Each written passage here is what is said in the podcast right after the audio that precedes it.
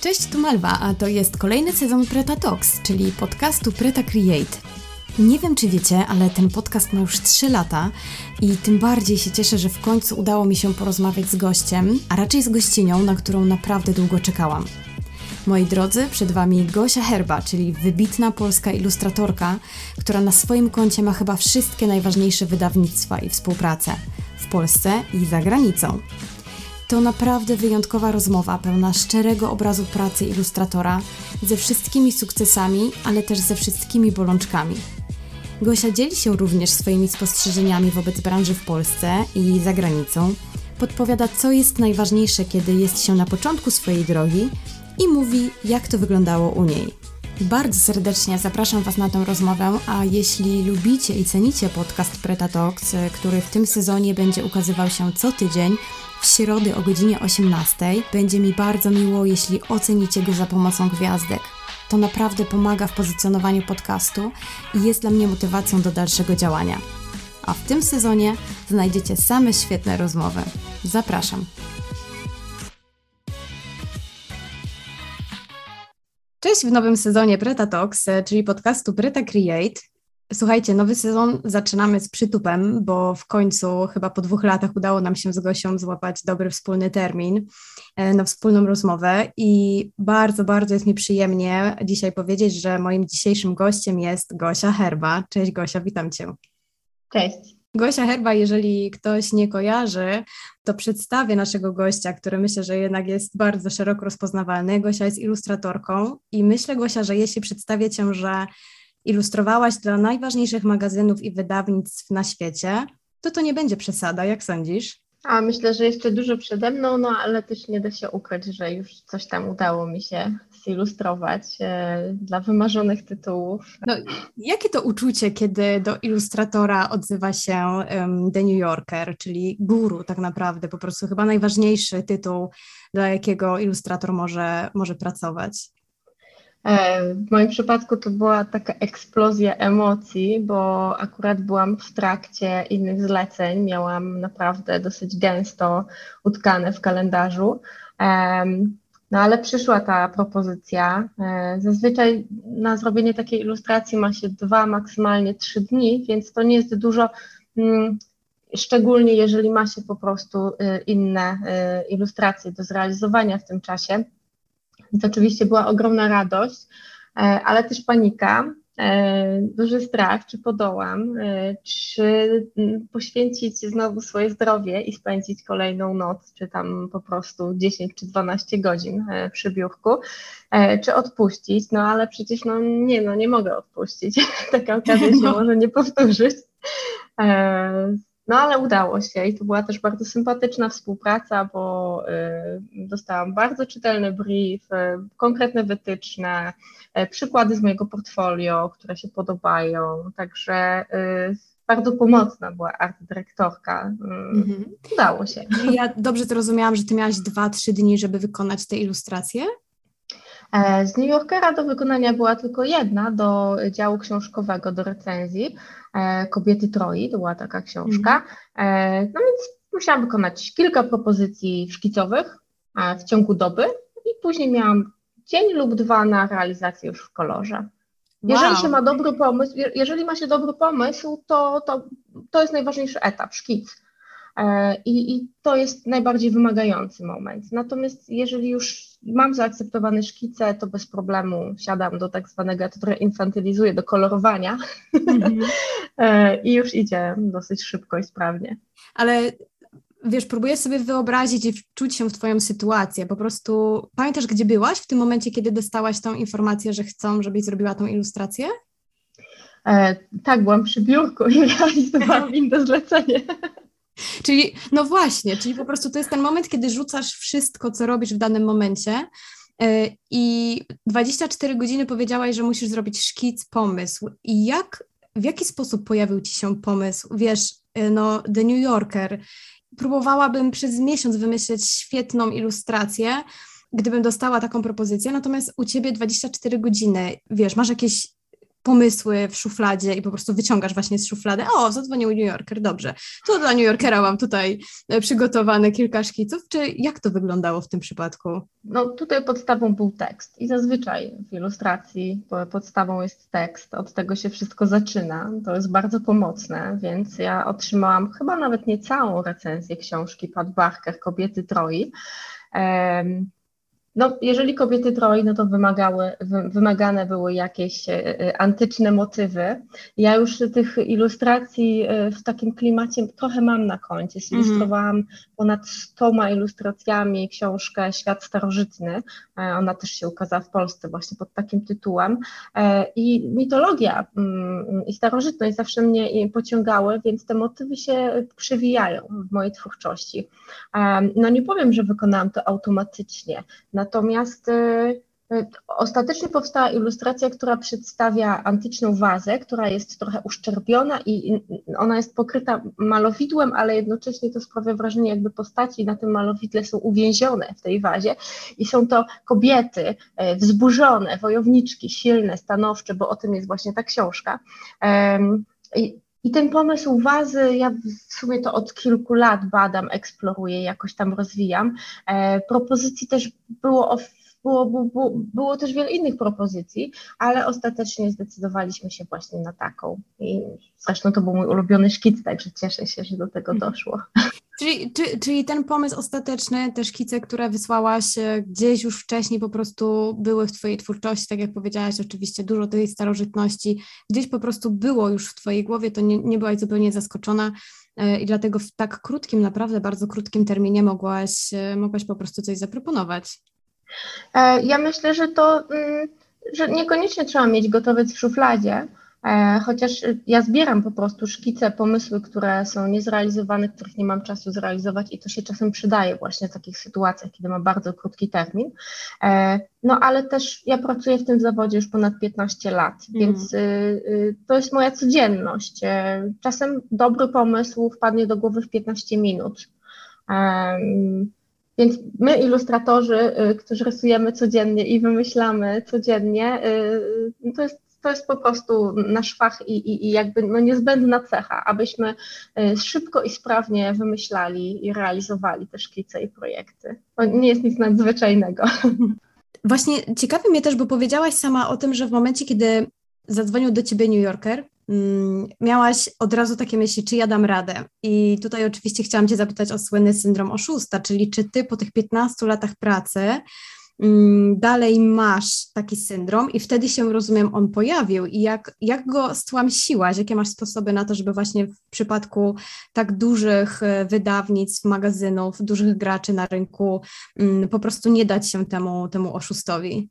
Jak rozmawiam z koleżankami i kolegami po fachu, to chyba każdemu to trochę doskwiera nadal, mimo, mimo tego, że możemy się pochwalić już wieloletnim stażem. Ja z tym walczę i, i tak widzę, że jest już lepiej, dlatego że jeszcze kilka lat temu, kiedy dostawałam jakiekolwiek zlecenie, nie potrafiłam do końca y, ocenić, ile czasu zajmie mi wykonanie, więc zawsze zakładałam, że będę to robić strasznie długo. Później okazywało się, że, że potrafię to zrobić dwa razy szybciej e, i to nie w, nie w pośpiechu, w zupełnym luksusie e, powolnej pracy, zastanawiania się, pozwalania sobie na błędy, poszukiwania. Ja myślę, że to jest jakiś taki dziwny nawyk, który pozostał gdzieś głęboko ukryty w moim umyśle, rodzaj fetyszu. E, coś mi tam siedzi z tyłu głowy i, i podpowiada, zastanów się, czy na pewno dasz radę, ale walczę z tym, e, rozmawiam sobie ze sobą. No i jest ten moment, kiedy no muszę przyznać po prostu, że znowu panikuję i że przecież doskonale wiem, że sobie poradzę i że to jest jakaś taka chwilowa słabość, niepewność, jakaś już taka tak naprawdę mgiełka, um, którą coraz łatwiej mi rozwiać. Um, no w tym przypadku też tak było. Zresztą mnie bardzo wspiera Mikołaj, mój mąż, z którym też zresztą pracuję. Mhm. Um, więc jeżeli się pojawia jakieś e, zlecenie, jakaś propozycja, ja jestem mm, zagrzebana po uszy w innych zleceniach, to pierwsze co, to po prostu biegnę do Mikołaja. Mówię, słuchaj, jest fantastyczna propozycja, ale nie wiem, co mam zrobić. Mhm. To nie tak, że zrzucam na niego te decyzje, bo ostatecznie to jednak ja będę przecież to rysować, um, ale Mikołaj mi pomaga osiągnąć taki balans i mówi, dobra, to zobaczmy, co masz w kalendarzu, e, co, co możemy poprzesuwać. Uspokaja mnie trochę. Ja jednak e, mam, mam skłonności do, do wpadania w panikę, a Mikołaj jest taką ostoją. Podobnie to jest u mnie, więc tutaj w 100% rozumiem i myślę, że posiadanie takiej osoby, nieważne czy to jest partner, przyjaciel, przyjaciółka, mama, siostra, brat, ktokolwiek, e, jest bardzo cenne i właśnie trochę wyrzucenie z siebie i porozmawianie z drugą osobą też daje nam taki ogląd trochę z innej perspektywy, nie? Tak właśnie z lotu ptaka łapiemy dystans do tej decyzji, do tego, z czym mamy się zmierzyć e, i myślę, że najgorsze, co możemy zrobić, to po prostu tylko ze sobą walczyć w danym momencie i, i, i samemu się czasami też e, za bardzo biczować. Mm, wspomniałaś też o Mikołaju, e, z którym wiem, że pracowaliście przy książkach dla dzieci, które razem żeście wydawali i trochę też w kontekście tego, o czym rozmawialiśmy przed chwilą, czyli skąd brać pomysły. Zastanawiam się, czy mm, to, że jednak spora część Twojej twórczości skupia się na ilustracji dla dzieci, mm, czy w jakiś sposób to się też przekłada na takie zachowanie takiej dziecięcej wyobraźni i dziecięcej kreatywności w Twojej pracy? Czy, czy wiesz, w ten sposób pielęgnujesz też właśnie to dziecko i tą, tą taką otwartą wyobraźnię dziecka w sobie? Ja, ja rozumiem, że jest to taka dosyć popularna figura. Dosyć często się mówi o, o, o dziecku w dorosłym i o zachowaniu tego dziecka. Ja mam chyba trochę inne do tego podejście, mm, ponieważ e, wydaje mi się, że kiedy dorastamy, to nic nie tracimy. I to nie tak, że my tracimy jakiś wyjątkowo cenny dar, który posiadaliśmy w dzieciństwie, a już jako dorośli go nie mamy.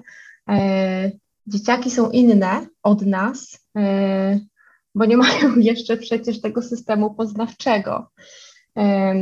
I jako dorośli, gdybyśmy nie mieli rozwiniętych e, poznawczych e, umiejętności, to nie do końca byśmy sobie radzili w życiu. A też wydaje mi się, że jako dorosła osoba mam większą wyobraźnię, lepszą, bardziej okiełznaną, bo przez lata ją trenowałam. Więc wydaje mi się, że to nie jest kwestia wieku, tylko raczej kwestia osobowości. E, w szkole podstawowej miałam rówieśników, którzy byli otwarci, e, mieli fantastyczną wyobraźnię, ale też przecież były dzieciaki zupełnie pozbawione wyobraźni. I przypuszczam, że takimi dorosłymi teraz są. Hmm. Być może rozwinęli inne umiejętności. E, więc ja myślę, że to raczej e, jest wynik e, jakiegoś rozwoju osobistego, charakteru, osobowości. Nie każde dziecko chyba jest tak otwarte, jakbyśmy sobie życzyli, albo jak sobie wyobrażamy. To w jaki sposób ty trenujesz tą wyobraźnię? Bo powiedziałaś, że przez lata ją właśnie trenujesz, żeby jej nie zatracić. W jaki sposób trenujesz wyobraźnię i kreatywność? Codzienne ćwiczenia, przez codzienne rysowanie, obserwację świata, zastanawianie się. Bardzo dużo czytam. E, więc jakby podstawą też po prostu zawsze tym, tym momentem wyjściowym dla ilustratora jest tekst. Oczywiście nie tylko w dosłownej postaci książki, e, to może być również kontekst, e, tekst reklamowy, w zależności od tego, w jakiej branży ilustracji też działamy przecież nie wiem, mi pomysły przychodzą bez przerwy. Wydaje mi się, że mam czasem aż nadaktywny umysł i trochę z tego powodu cierpię, więc one naprawdę po prostu e, powstają niemalże bez przerwy i myślę, że umiejętnością e, i właśnie tym, tym momentem, kiedy się wyobraźnie trenuje, e, jest ta chwila, kiedy okiełznamy te pomysły, kiedy jesteśmy w stanie je wyselekcjonować, wybrać najlepsze, odsiać, nie wiem, banalne czy po prostu słabe Um, tak naprawdę to jądrem ilustratora, e, e, całym centrum dowodzenia jest przecież nasz umysł, a to, że mamy wytrenowaną rękę, to jest zupełnie coś innego. Ja dosyć często powtarzam, że praca ilustratora po, polega jednak głównie na, e, na myśleniu. E, a to, że później posiadamy mm, umiejętność, aby przenieść to mniej lub bardziej sprawnie na papier czy, czy na monitor w wersji e, komputerowej, e, no to już jest jakby sprawa drugorzędna. Mhm. To jest niezwykle ciekawe, mm, co, co, co teraz mówisz, zarówno w kontekście tego, co powiedziałaś o tym dziecku i o dorastaniu, że, że wcale niczego nie tracimy. To jest bardzo cenna myśl, którą sobie zapisuję, ale też to, to, co teraz powiedziałaś, i trochę też myślę sobie, czy w czasach trudnych, kiedy na przykład przytłacza cię rzeczywistość, bo na pewno też są takie momenty, łatwiej ci się ilustruje, łatwiej ci się rysuje, czy, czy trudniej? Czy to ma jakiś, widzisz tutaj jakąś zależność między, między tymi rzeczami? Ja jestem dosyć surowa w, wobec siebie, zbyt surowa, zbyt wymagająca. Staram się też z tym walczyć, bo też to prowadzi do pracoholizmu albo do poczucia ciągłego niezadowolenia i do dążenia do osiągnięcia jakiegoś zupełnie wyimaginowanego y, celu, którego pewnie nie da się osiągnąć.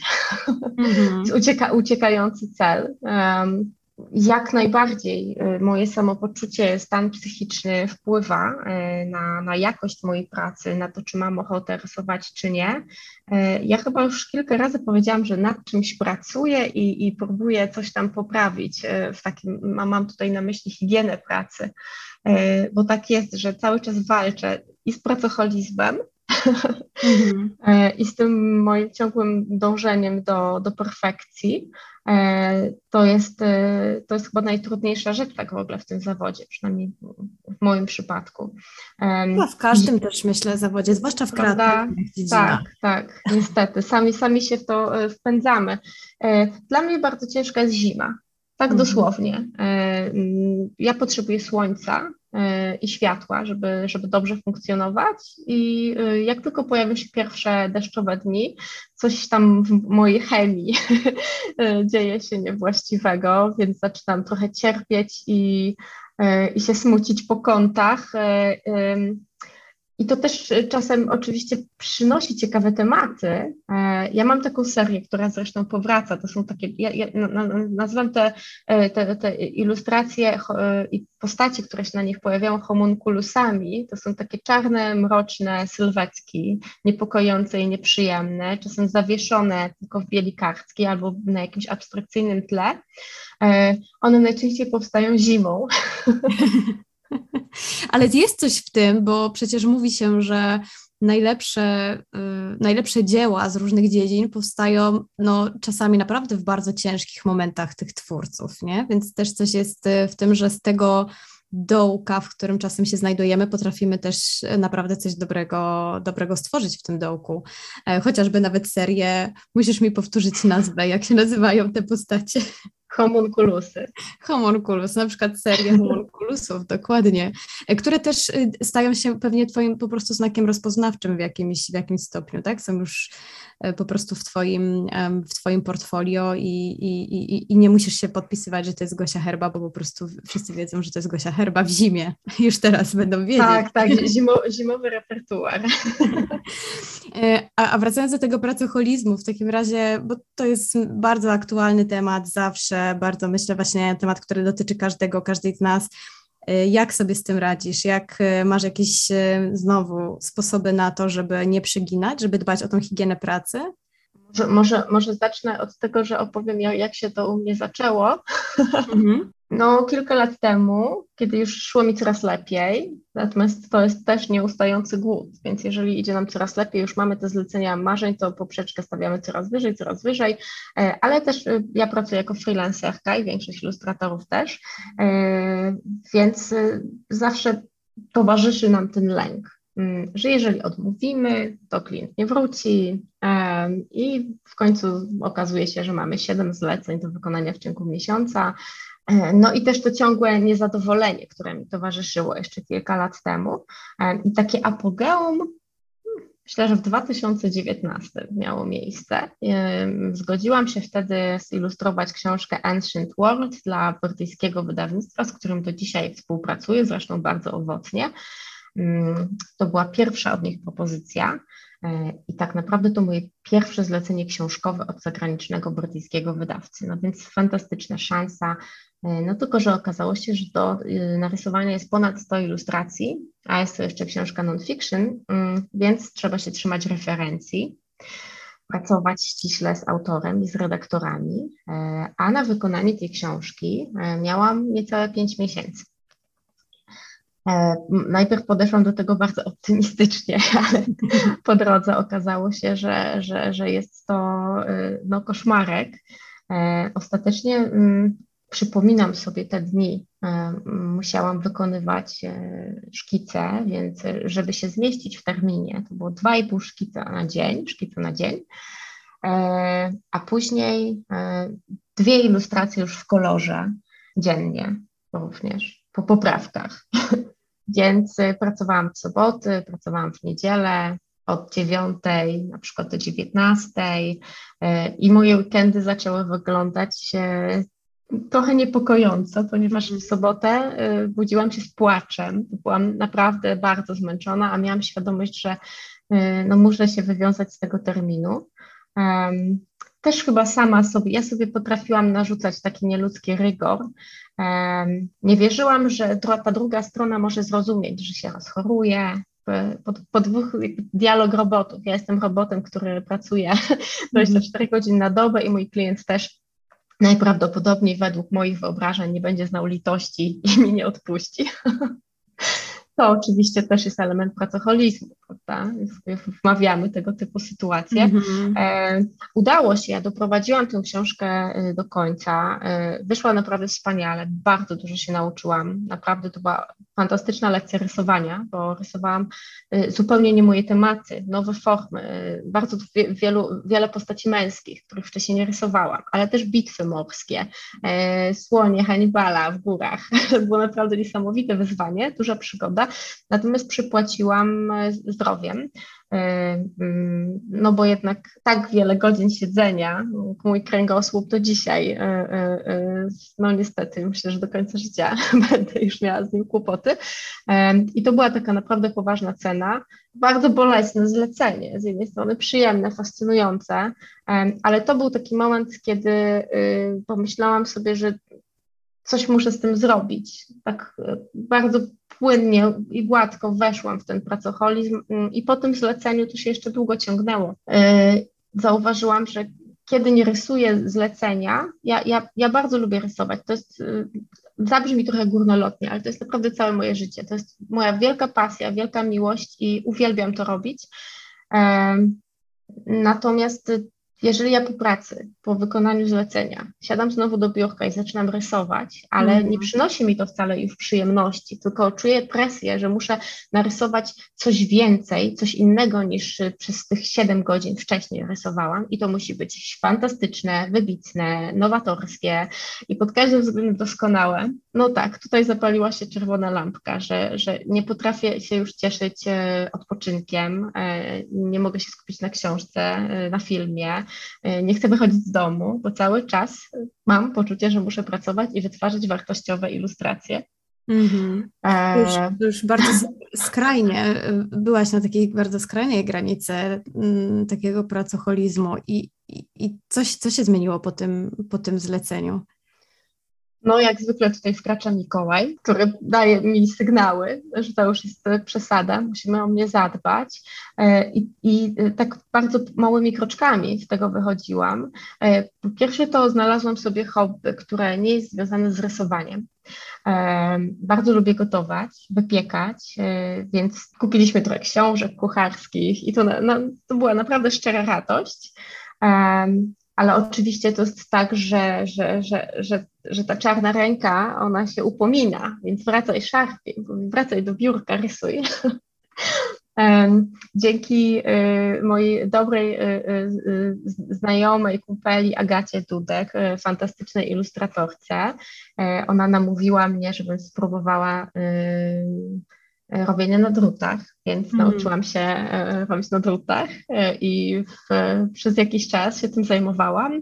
No, natomiast tutaj znowu pojawiły się jakieś demony i dążenie do perfekcji, więc pogubione oczka doprowadzały mnie naprawdę do szału i stwierdziłam, że że jednak chyba muszę znaleźć jakieś zajęcie, które będzie mniej wymagające, jeżeli chodzi właśnie o dokładność, o liczenie oczek, o idealny mm. efekt. Um, to jest gotowanie i pieczenie? Gotowanie i pieczenie tak, ale też odnalazłam się i o dziwo y, tutaj znika presja, y, odnalazłam się w haftowaniu i ja wiem o tym, że to jest kolejna forma wytwarzania obrazów. I jest to nowa technika po prostu przenoszenia na materiał moich rysunków ale o dziwo y, znajduję w tym spokój. Y, od czterech lub pięciu miesięcy pracuję nad haftowanym kombinezonem. On w tej chwili leży od trzech tygodni w kącie i, i nie wzywa mnie. Nie mam takiego poczucia, że jest to nieskończona praca. Y, też dlatego, ja wiem, tutaj trochę zabrzmi, jakbym była już naprawdę strasznie schorowaną osobą, ale mam 37 lat, pracuję w tym zawodzie intensywnie od 15 lat e, i staram się, ale tak naprawdę to od niedawna, dbać także na przykład o, o formę fizyczną, mm. więc ruszać się, spacerować, jeździć na rowerze, a nie tylko tkwić przy biurku. No ale widzę jednak, że moje oczy już nie są pierwszej młodości, więc się po prostu męczą. No ile można je eksploatować? I plecy, i ręce, i cała masa moich znajomych. Kiedy ostatnio spotkałam się ze znajomymi, to jedna osoba e, miała coś z ręką, miała jakąś kontuzję ręki od rysowania, inna utykała. Mhm. Y, Gosia, myślę, że naprawdę to jest super cenne, że ty w ogóle o tym mówisz tak wprost, bo to są znowu trochę takie tematy tabu, których się nie pokazuje w social mediach zazwyczaj, gdzie to jest po prostu medium, z którego my niestety czerpiemy wiedzę na temat wszystkiego w ostatnim czasie. Mm, I świadomość tego, że Gosia Herba zmaga się po prostu też z takimi rzeczami, myślę, że jest bardzo pomocna dla każdego, nie tylko dla ilustratorów, ale po prostu dla każdego, kto gdzieś działa w branży kreatywnej, w kreatywnych zawodach i nie tylko.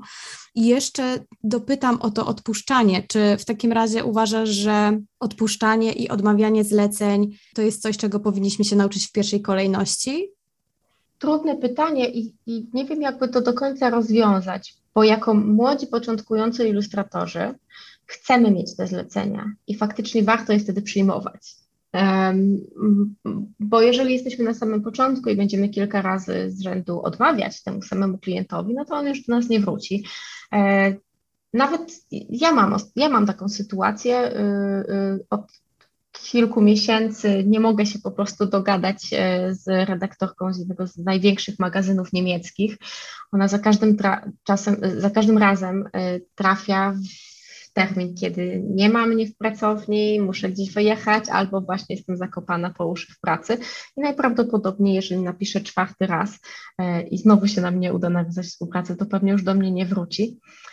Teraz łatwiej jest mi się z tym pogodzić wiadomo, no, ja sobie mogę wybierać e, klientów. Natomiast e, doskonale pamiętam tą presję i chciałabym powiedzieć początkującym, żeby o siebie dbali i żeby nie brali na siebie za dużo, bo to też skutkuje e, obniżeniem jakości pracy. No nie jesteśmy robotami. Mm, nie możemy po prostu ciągnąć siedmiu zleceń naraz i wszystkie będą tej samej jakości. Więc poleciłabym, żeby trochę odpuszczać, ale też rozumiem, jak to jest być na początku i jak to jest walczyć o te zlecenia, kiedy naprawdę jest ogromna konkurencja, bo fantastycznych ilustratorów na całym świecie jest teraz dużo, a granice się już zatarły. Nie, nie mamy tutaj tylko Polski, prawda? Mamy internet i, i nieważne, gdzie mieszkamy, możemy dostać zlecenie z drugiego końca świata. Więc ta konkurencja jest spora, każdy walczy o swoje, każdy chce być zauważony.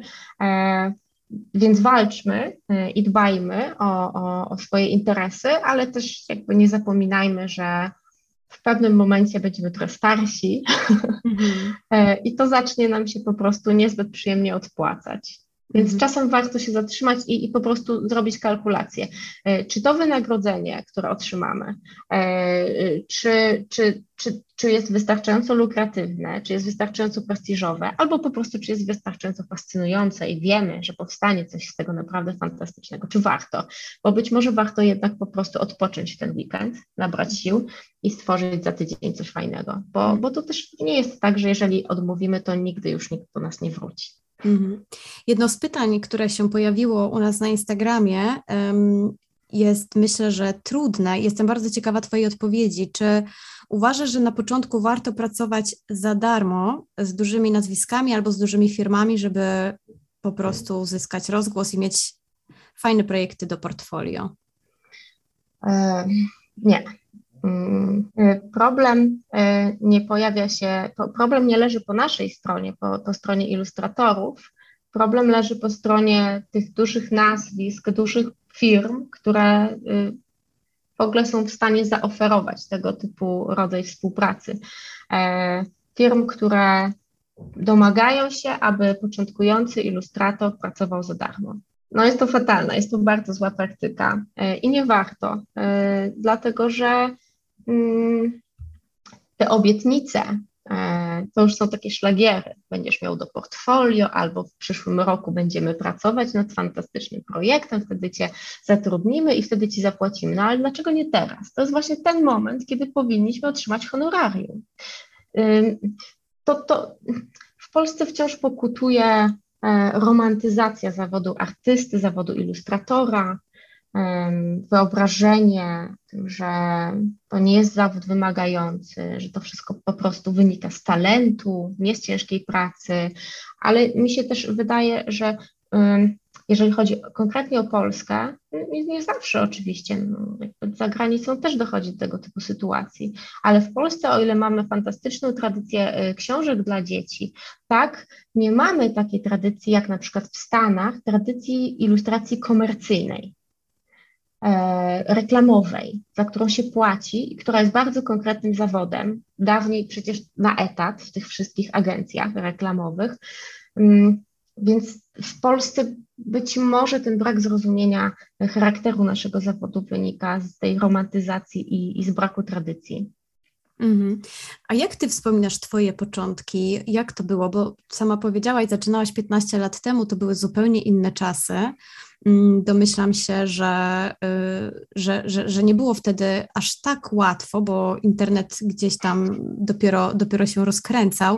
Jak to wyglądało? Jak zdobywałaś pierwsze zlecenia?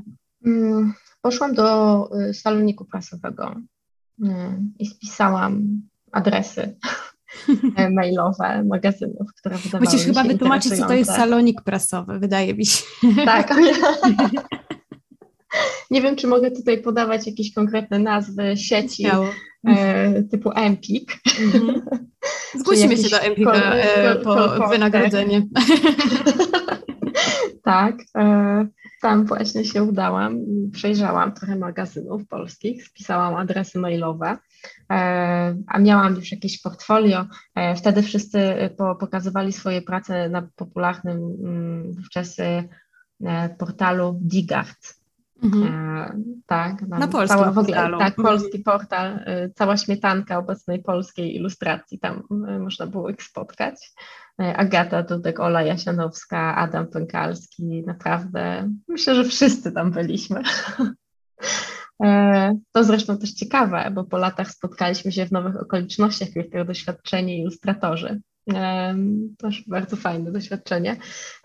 No ale tak, no, przygotowałam portfolio nie miałam wtedy jeszcze zbyt dobrze zbudowanej strony internetowej, więc jeśli dobrze pamiętam, to wysyłałam po prostu link do tego mojego portfolio na Digarcie albo jakieś pojedyncze prace. E, no i pisałam maile. Dziesiątki, myślę, że setki w pewnym momencie już tych maili. E, niektórzy nie odpisywali. Mm, zdarzyło się też trochę redaktorów, którzy postanowili mi napisać, że, że moje ilustracje są zbyt słabe, za co zresztą dziękuję, bo y, no, to była jakaś lekcja. Mhm. Tak? Nie, nieważne, jakim tonem y, były napisane te maile. Jakoś szczególnie się tym nie przejmowałam. E, no i mimo tego, że byłam słaba, to się jednak w końcu y, ktoś odezwał. E, I to była artydyrektorka z magazynu psychologicznego Charaktery. To było niesamowite, dlatego że niestety już nie pamiętam nazwiska tej pani, musiała wierzyć w mój potencjał, e, bo ja przecież nie byłam żadną ilustratorką. Coś Ty tam... byłaś też po historii sztuki, prawda? Nie po tak. ASP nawet, więc nawet tutaj, tutaj pewnie gdzieś mogłaś sobie czuć jakiś brak, znając, znając na, nasz tok myślenia, nie? Dok dokładnie tak było. E, no i też przede wszystkim nie rozumiałam, na czym polega praca ilustratorki. Nie miałam pojęcia, e, mimo że na historii sztuki się o tym uczymy, ale od zupełnie innej strony. E, I nie pomyślałam, że warto byłoby na przykład zastosować zasadę dekorum, czyli tej odpowiedniości, e, w tym przypadku ilustracji do tekstu, ale również do medium, które będzie nosiło tę ilustrację. Więc te moje pierwsze propozycje dla charakterów były przerażające, e, bo ja wtedy też rysowałam chyba głównie uprawiając rodzaj jakiejś takiej autoterapii. Byłam młoda, w połowie studiów, więc walczyłam jeszcze z różnymi moimi zaprzeszłymi historiami rodzinnymi e, i e, dużo rysowałam. Natomiast to były takie bardzo osobiste opowieści, zupełnie to się nie nadawało do prasy. Mm. Więc zaoferowałam moje interpretacje artykułu o migrenie była jakaś bardzo brutalna, straszliwa e, ilustracja pełna ludzi z grymasami na twarzy, ból, cierpienie, krew z nosa. E, I to było niesamowite, bo artyrektorka e, bardzo cierpliwie mi to wszystko tłumaczyła. Krok po kroku. I się udało. Ja przez wiele lat ilustrowałam charaktery. Ale mm, czytałam też, że później, jak już jesteśmy w takim cięższym klimacie, później nie było lżej, prawda? Bo były też takie momenty, kiedy ty rzuciłaś pracę, a nie było zleceń. Studiowałam na historii sztuki, to był piąty rok e, studiów dziennych, więc musiałam też pisać pracę magisterską, ale przebudowałam sobie prywatnie e, życie. E, ja zresztą nie mieszkałam w domu rodzinnym już od e, końca liceum, i starałam się jakoś utrzymywać e, sama dzielnie. Natomiast e, później posypał mi się związek, zdecydowałam się zupełnie przebudować życie, co też oczywiście no, wprowadzało całą masę zamieszania. Musiałam znaleźć mieszkanie, pracę, ponieważ stypendium na historii sztuki to są jakieś naprawdę wtedy były groszowe sprawy. I mimo tego, że na studiach już zarabiałam jako ilustratorka, e, no to jednak e, pomyślałam, że dobra, że jednak e, ciężko będzie zupełnie samej się tutaj utrzymać. To był naprawdę ciężki rok. Mm, zajmowałam się czymś, do czego nie, miałam zupełnie kwalifikacji.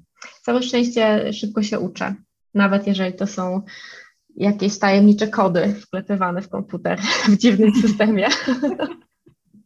Nawet, nawet takie e. techniczne rzeczy wchodzą Ci łatwo do głowy? No może nie matematyczne, bo tutaj podejrzewam, że mam jakąś srogą dyskalkulię, ale w innych dziedzinach nie jest tak źle.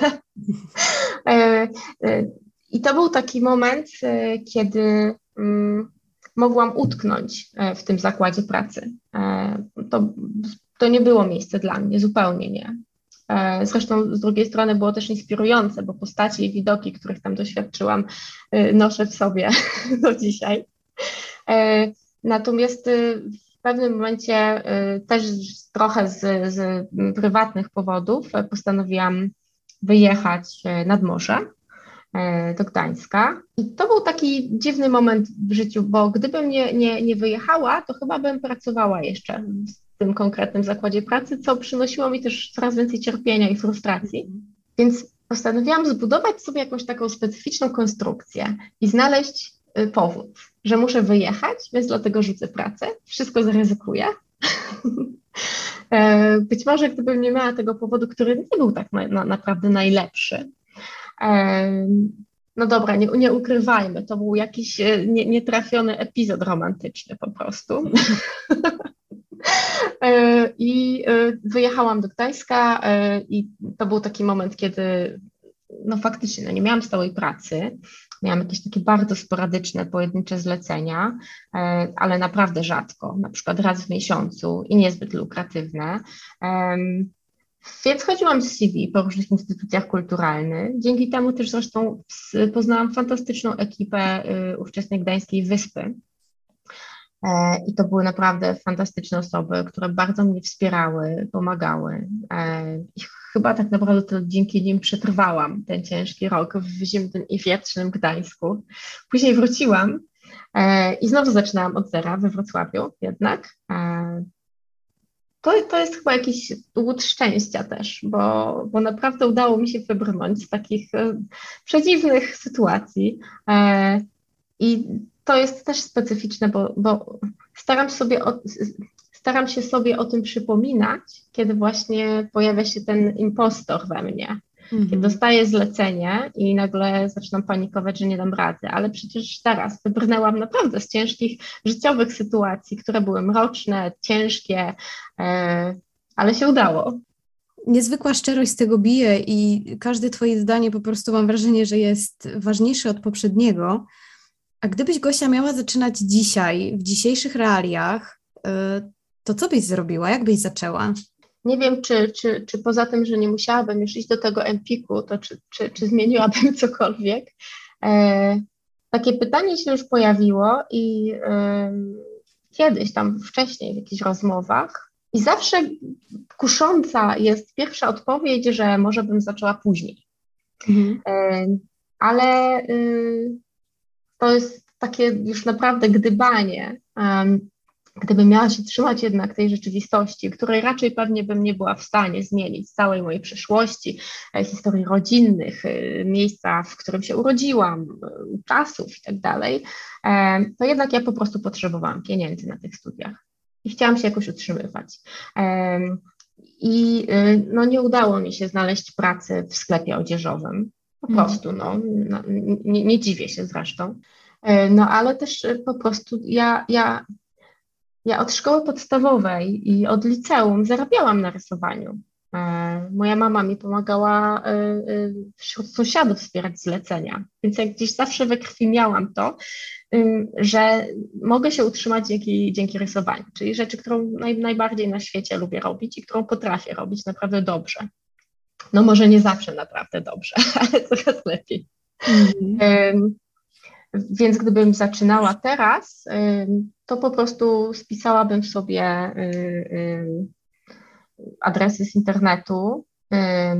Ja zaczynałam nie znając języka angielskiego, jakoś tak się mhm. ta moja ścieżka edukacji toczyła, że ani w szkole podstawowej nie miałam angielskiego, w liceum miałam przez chwilę, ale jednak uczyłam się francuskiego, którego również się y, nie za dobrze nauczyłam. Miałam niemiecki, miałam łacinę. To wszystko wskazuje na to, że nie jestem chyba zbyt wybitna, jeżeli chodzi o języki. Natomiast no już teraz jakby po, po latach oczywiście nadgoniłam te braki, ale chyba to by była taka rzecz, którą bym zmieniła. E, postanowiłabym mm, uczyć się angielskiego znacznie wcześniej. To też jest taka wstydliwa rzecz. Im jesteśmy starsi, tym trudniej nam się przyznać do tego, że mamy jakiś brak. E, ja zresztą kilka lat temu nauczyłam się pływać. I to mhm. było też moje ogromne marzenie. Wiem, wiem, że tutaj zmieniam temat, ale myślę, że to ma jakiś taki związek, e, takie pielęgnowanie oporów i lęków, że um, czegoś nie potrafimy, um, im jesteśmy starsi, tym trudniej się do tego przyznać i, i się zapisać po prostu na lekcję.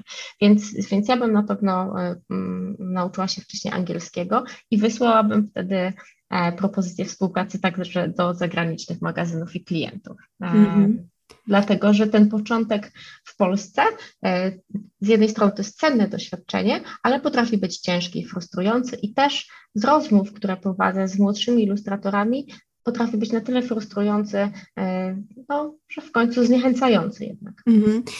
Wątek, zaczynasz bardzo ciekawy wątek, który chciałam też z Tobą poruszyć, bo oczywiście mm, jesteś jednym z niewielu polskich ilustratorów, które może się pochwalić tak szerokim portfolio, y, gdzie mamy zagraniczne wydawnictwa, magazyny, o których wspomniałam na początku.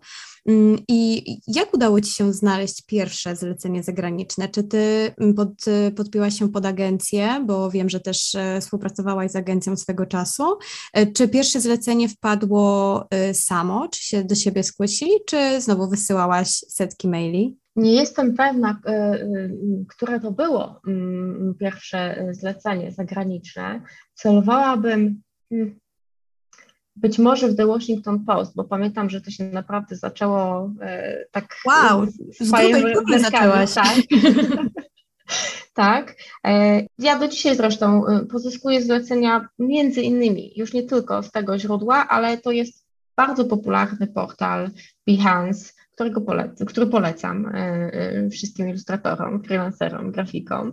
E, więc ja tam od lat publikuję swoje prace, prowadzę swoje portfolio i jak już się potuczyłam tego angielskiego, to zaczęłam je prowadzić po angielsku, żeby dać znać, że władam tym językiem i jestem w stanie ilustrować teksty i współpracować sprawnie. No i tak to się wydarzyło. Myślę, że tam właśnie gdzieś mnie wynaleziono, więc nie, nie jestem na 100% pewna, czy to był The Washington Post, ale wydaje mi się, że tak.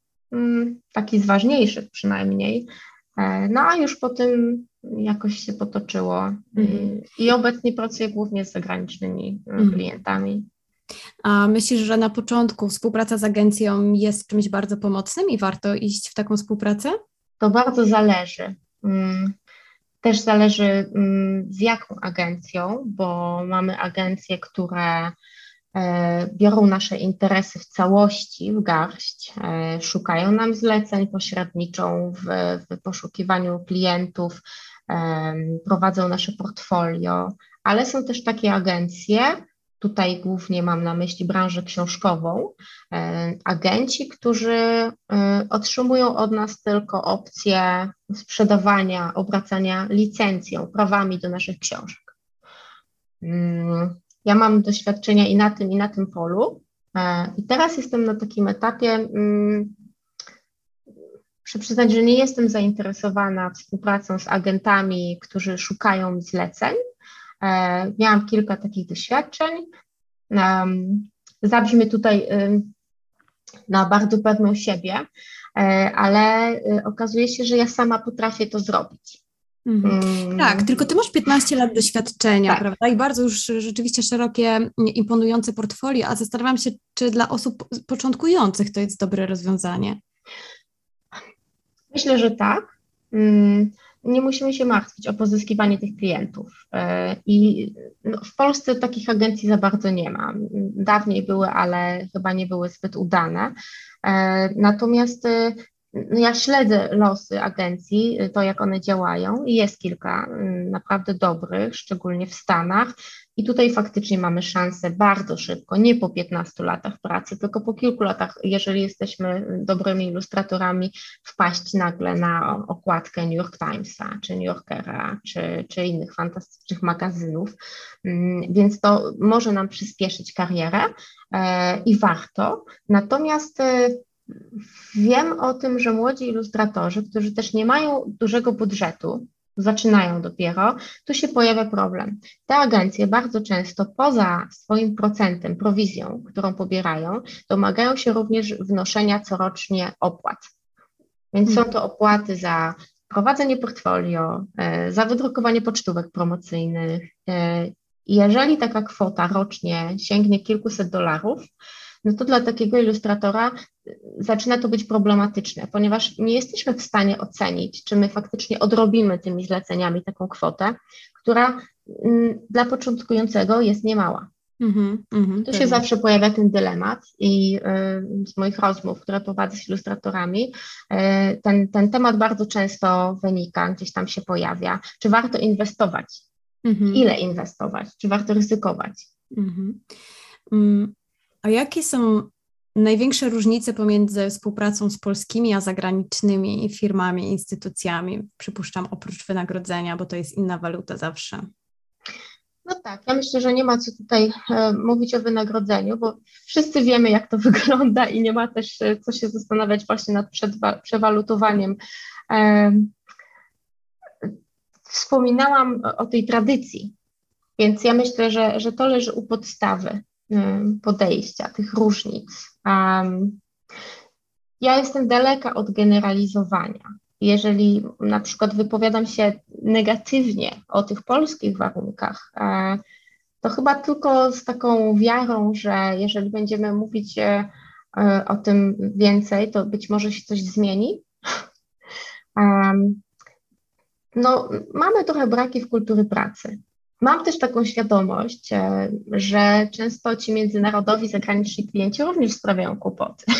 Ja po prostu mam też takie szczęście, ale też po, po latach potrafię ich dobierać i wyczuwać. Jeżeli ktoś nie wzbudza mojego zaufania, to się wycofuję. Jeżeli widzę, że coś nie tak się zaczyna, to się wycofuję. Ale jednak naprawdę fantastycznie jest otrzymać umowę przed rozpoczęciem współpracy. Hmm. E, I to jest ten plusik, który wędruje w, w stronę, w, w rubryczkę klientów międzynarodowych, zagranicznych, e, bo tutaj w Polsce no, no nie, nie, zawsze możemy na to liczyć. E, też takim fantastycznym zwyczajem jest e, otrzymywanie draftu i w mailu otrzymujemy taką informację, że hej, że to jest draft i możemy negocjować i zaznacz punkty, które Ci się nie podobają, porozmawiajmy. Mm, bardzo bym chciała, żeby w Polsce również była taka możliwość, żeby negocjowanie umowy nie kończyło się krótkim nie mhm. ze strony klienta albo e, szlagierem, y, tak, ta, takie mamy standardowe zapisy. Mhm. E, chciałabym, żeby to się zmieniło i żebyśmy nie musieli tłumaczyć, że umowa powinna być satysfakcjonująca dla każdej ze stron. Mhm. Myślę też, jeżeli chodzi o branżę książkową, to um, ale nie, nie tylko, nie tylko branżę książkową. Jest bardzo duża różnica w podejściu do, to jest y, niezwykle istotna sprawa. E, podejście do biznesu e, w zawodzie ilustratora e, i uświadomienie sobie, że ilustrator sprzedaje nie tylko fizyczne rysunki, ale my przede wszystkim obracamy prawami autorskimi i licencjami. I tutaj jest kolejna różnica, ponieważ polski klient bardzo często chce zakupić pełne prawa. Po pierwsze, to najczęściej nie dysponuje taką kwotą, ale i tak chciałby otrzymać pełne prawa. Po drugie, najprawdopodobniej nie, nie wykorzysta ich. Mhm. Wykorzysta tylko jakiś tam jeden mały ułamek. I, I mimo to nie chce się zgodzić na udzielenie licencji, na przykład jednorazowej licencji niewyłącznej. Mm, do której na przykład posiada adekwatny budżet. Jasne. E, ja y, bardzo lubię taką komfortową sytuację, jeżeli y, w przypadku prasowych zleceń zagranicznych e, najczęściej jest tak, że w umowie e, pojawiają się dokładnie wyszczególnione pola eksploatacji. Więc y, jeżeli ja wykonuję ilustrację, to wiem, że sprzedaję licencję jednorazową do wydruku w magazynie na papierze oraz bezczasową do publikacji w sieci. E, I jest bardzo przyjemna adnotacja. Mm, jeżeli pojawią się nowe pola eksploatacji, to wracają do mnie, podpisujemy aneks i ja do, do, otrzymuję najczęściej dodatkowe wynagrodzenie. Mm -hmm. To jest ważna różnica. A myślisz, że na przestrzeni tych 15 lat dużo się zmieniło na plus właśnie w, u polskich klientów we współpracy z polskimi mm, klientami? E, tak, tak, myślę, że jak najbardziej. E, też nieskromnie mm, powiem, że myślę, że, że wynika to także z, z działań ilustratorów, mm-hmm, którzy mm, nie, nawet, nawet nie muszą pracować z zagranicznymi klientami, ale też po prostu ze sobą rozmawiamy, kontaktujemy się, e, dzielimy się doświadczeniami i chcemy, aby te warunki były lepsze. Bo żeby tworzyć dobre rzeczy, mm, to no, chcemy być godnie traktowani e, i chcemy mieć ku temu dobre warunki pracy. E, zmieniają się oczywiście, dlatego że niektórzy klienci chcą z nami podjąć dialog więc y, jest naprawdę sporo wydawnictw czy klientów, którzy są w stanie negocjować umowy, którzy są otwarci e, na rozmowę. Ja wierzę, że to się będzie zmieniało, e, ale to jest naprawdę ciężka praca. Też po prostu z naszej strony, ze strony ilustratorów, bo musimy uświadamiać klientów, że e, wysuwając jakieś postulaty, nie chcemy ich obrazić, mm, nie jesteśmy na nich obrażeni, nie jesteśmy wściekli. Chcemy dojść do porozumienia i chcemy, żeby te warunki trochę się poprawiły, bo to no, no, ostatecznie przyniesie satysfakcję każdej ze stron.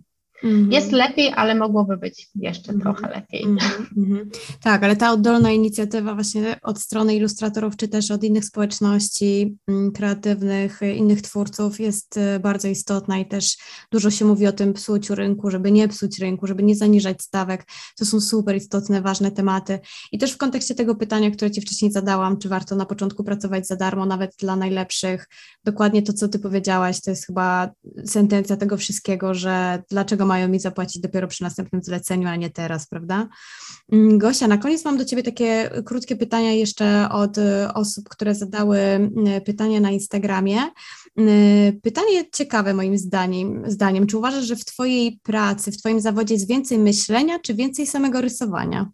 Im dłużej pracuję w tym zawodzie, to, to, to stawiam bardziej na myślenie. Um, im więcej pomyślę, tym szybciej mi się rysuje. Mhm. E, kiedy zaczynałam, miałam taki problem. E, ja jestem w gorącej wodzie kąpana, jestem raptusem e, i to, to się nie przekłada zbyt pozytywnie na, na mój warsztat pracy, przynajmniej dawniej tak było. Więc wykonywałam po bardzo pobieżne szkice, które klient zaakceptował, ale podczas realizacji okazywało się, że to jest kompletna klapa. I gonił mnie deadline, gonił mnie termin, E, a ja po prostu siedziałam przy zupełnie rozbabranej ilustracji, która się nie, trzym, nie, nie kleiła zupełnie mm. i musiałam prze, przerabiać szkic. To, mm, to się zdarzało wielokrotnie w tych pierwszych latach e, mojej pracy. Musiałam trochę mm, przebudować ten warsztat i zrozumiałam, że u mnie podstawą jest dobry szkic, koncepcja która musi być naprawdę dobrze wypracowana. Ja w tym momencie potrafię już sobie wyobrazić, szkicując, e, jakie walory będzie posiadała finalna ilustracja. Czyli wykonując ten szkic ołówkiem, e, bez koloru, e, wiem, w którym miejscu pojawi się pattern, czy to będzie bardziej grafizująca ilustracja, czy pójdę bardziej w stronę malarską, ile kolorów zastosuję. Więc jak najbardziej myślenie. Oczywiście, y, aby abyśmy sprawnie przelewali te myśli na papier, e, warto mieć wyćwiczoną rękę.